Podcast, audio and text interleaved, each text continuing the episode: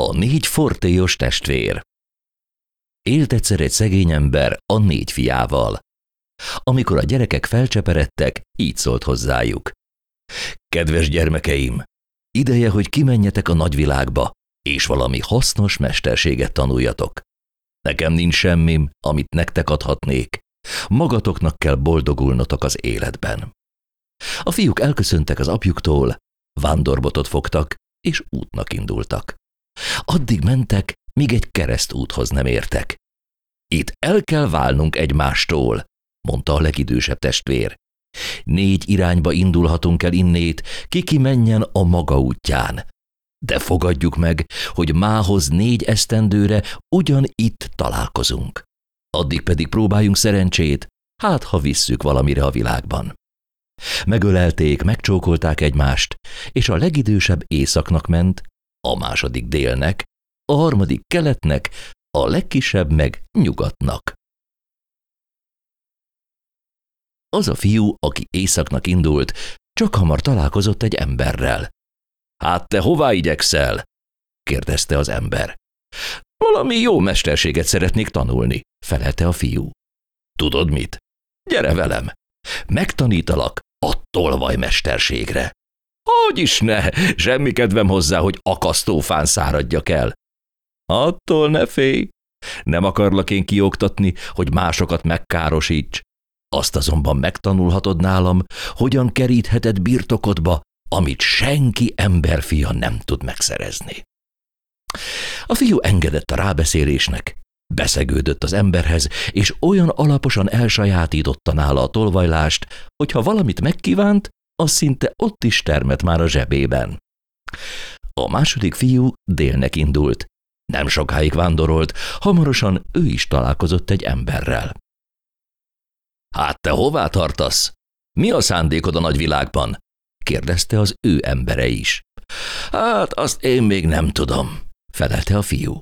Na akkor gyere velem, kitanítalak csillagásznak. Annál nincs jobb mesterség. A csillagász még a legrejtettebb titkokat is kifürkészi a messzelátójával. A fiúnak tetszett az ajánlat, tüstént fölcsapott, és ment az emberrel csillagnézést tanulni. Mikor már elég jártas volt a tudományban, mestere egy messzelátót adott neki. Ezzel mindent megleshetsz, ami égen földön történik, mondta, és útjára bocsátotta a tanítványát. A harmadik fiú keletre tartott, és nem sokára találkozott egy vadásszal. Beállt hozzá, és az megtanította a mestersége minden fortéjára. Búcsúzáskor egy puskát adott ajándékba.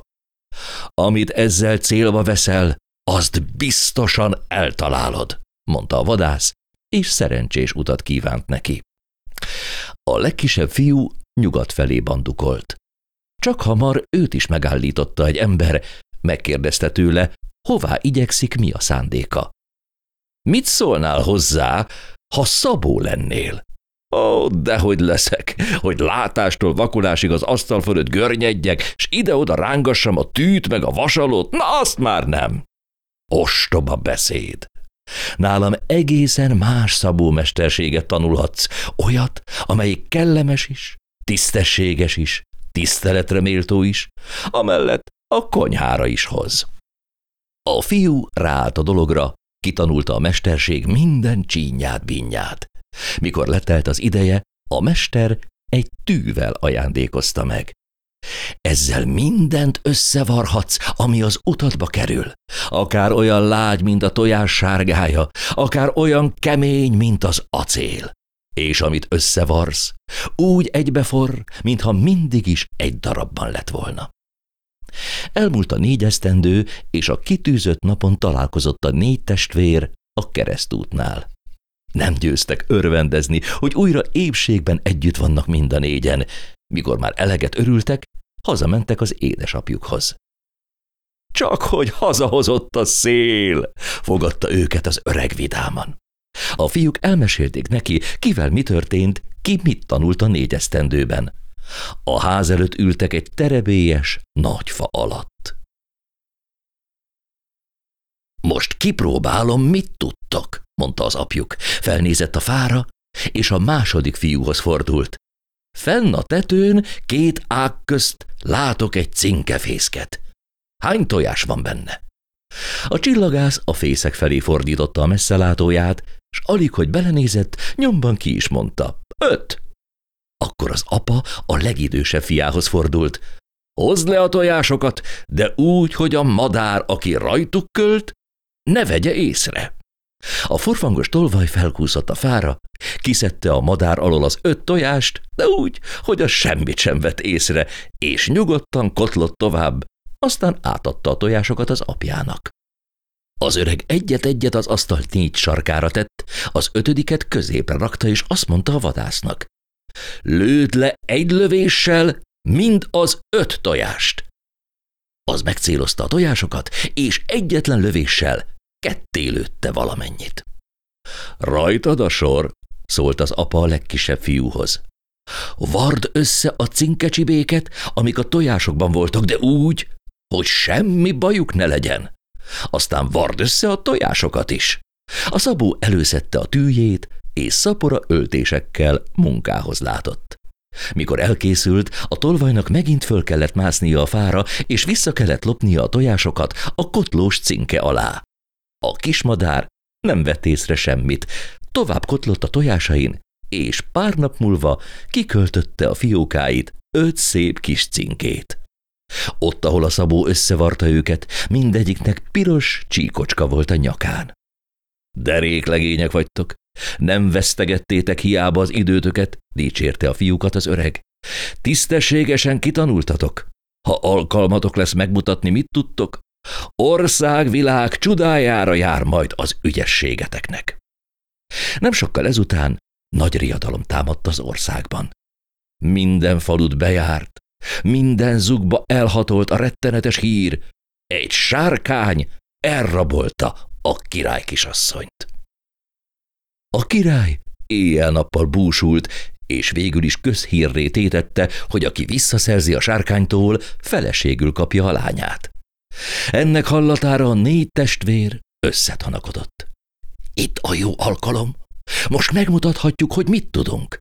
Elbúcsúztak az apjuktól, és mentek a király udvarába. De amikor a palota kapujához értek, a második fiú azt mondta, megálljunk egy szóra, testvéreim! Előbb kikutatom, hol is van most a király kisasszony.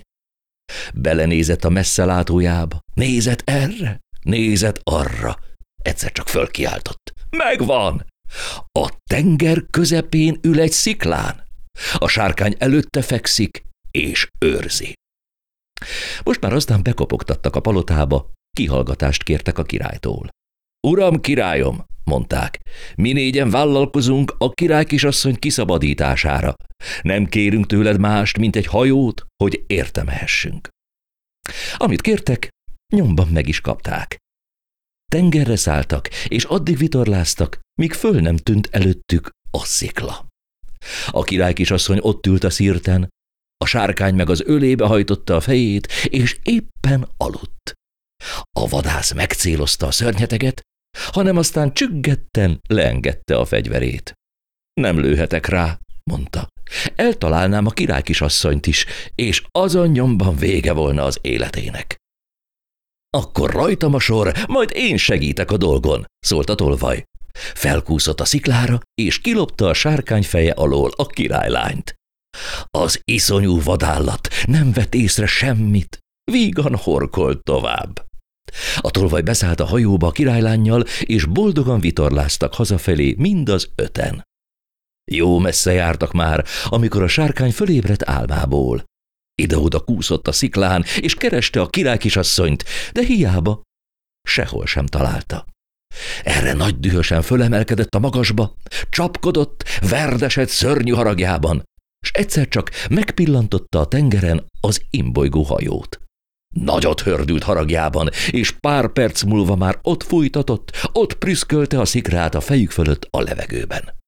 Éppen le akart csapni rájuk, de a vadász felkapta a puskáját, megcélozta, és szíven lőtte. A sárkány tüstén kiadta páráját, fordult egyet a levegőben, és belezuhant a tengerbe hanem ez az irgalmatlan nagytest estében izzé porrá zúzta a könnyű kis vitorlást. A hajó törötteknek szerencsére sikerült elcsípniük néhány szál deszkát, abba belekapaszkodtak, és úgy hányódtak a nagy vizen. Csak hogy a szabó sem volt ám rest. Előszette tűjét, cérnáját, és azon septében összefércelte a deszkákat. Egy-kettőre elkészült a tutaj, felpattant rá, sorra kihalázta a roncsokat, és olyan ügyesen összeöltötte őket, hogy csak hamar ott libegett előttük, hibátlanul, útra készen a hajójuk. Most már aztán minden baj nélkül hazavitorláztak.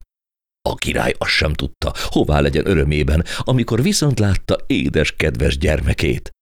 Csak akkor hökkent meg egy kicsit, amikor a négy kérőre esett a tekintete. Derék munkát végeztetek, mondta. Állom a szavamat. Egyik őtökhöz hozzáadom a lányomat. De hogy melyik lesz a férje, az döntsétek el egymás között ti. Nosza, nagy tusakodás kerekedett a testvérek között, mert hát mindegyik jogot formált a királylányra. Ha én meg nem látom, hol van, soha meg nem találjátok, mondta a csillagász.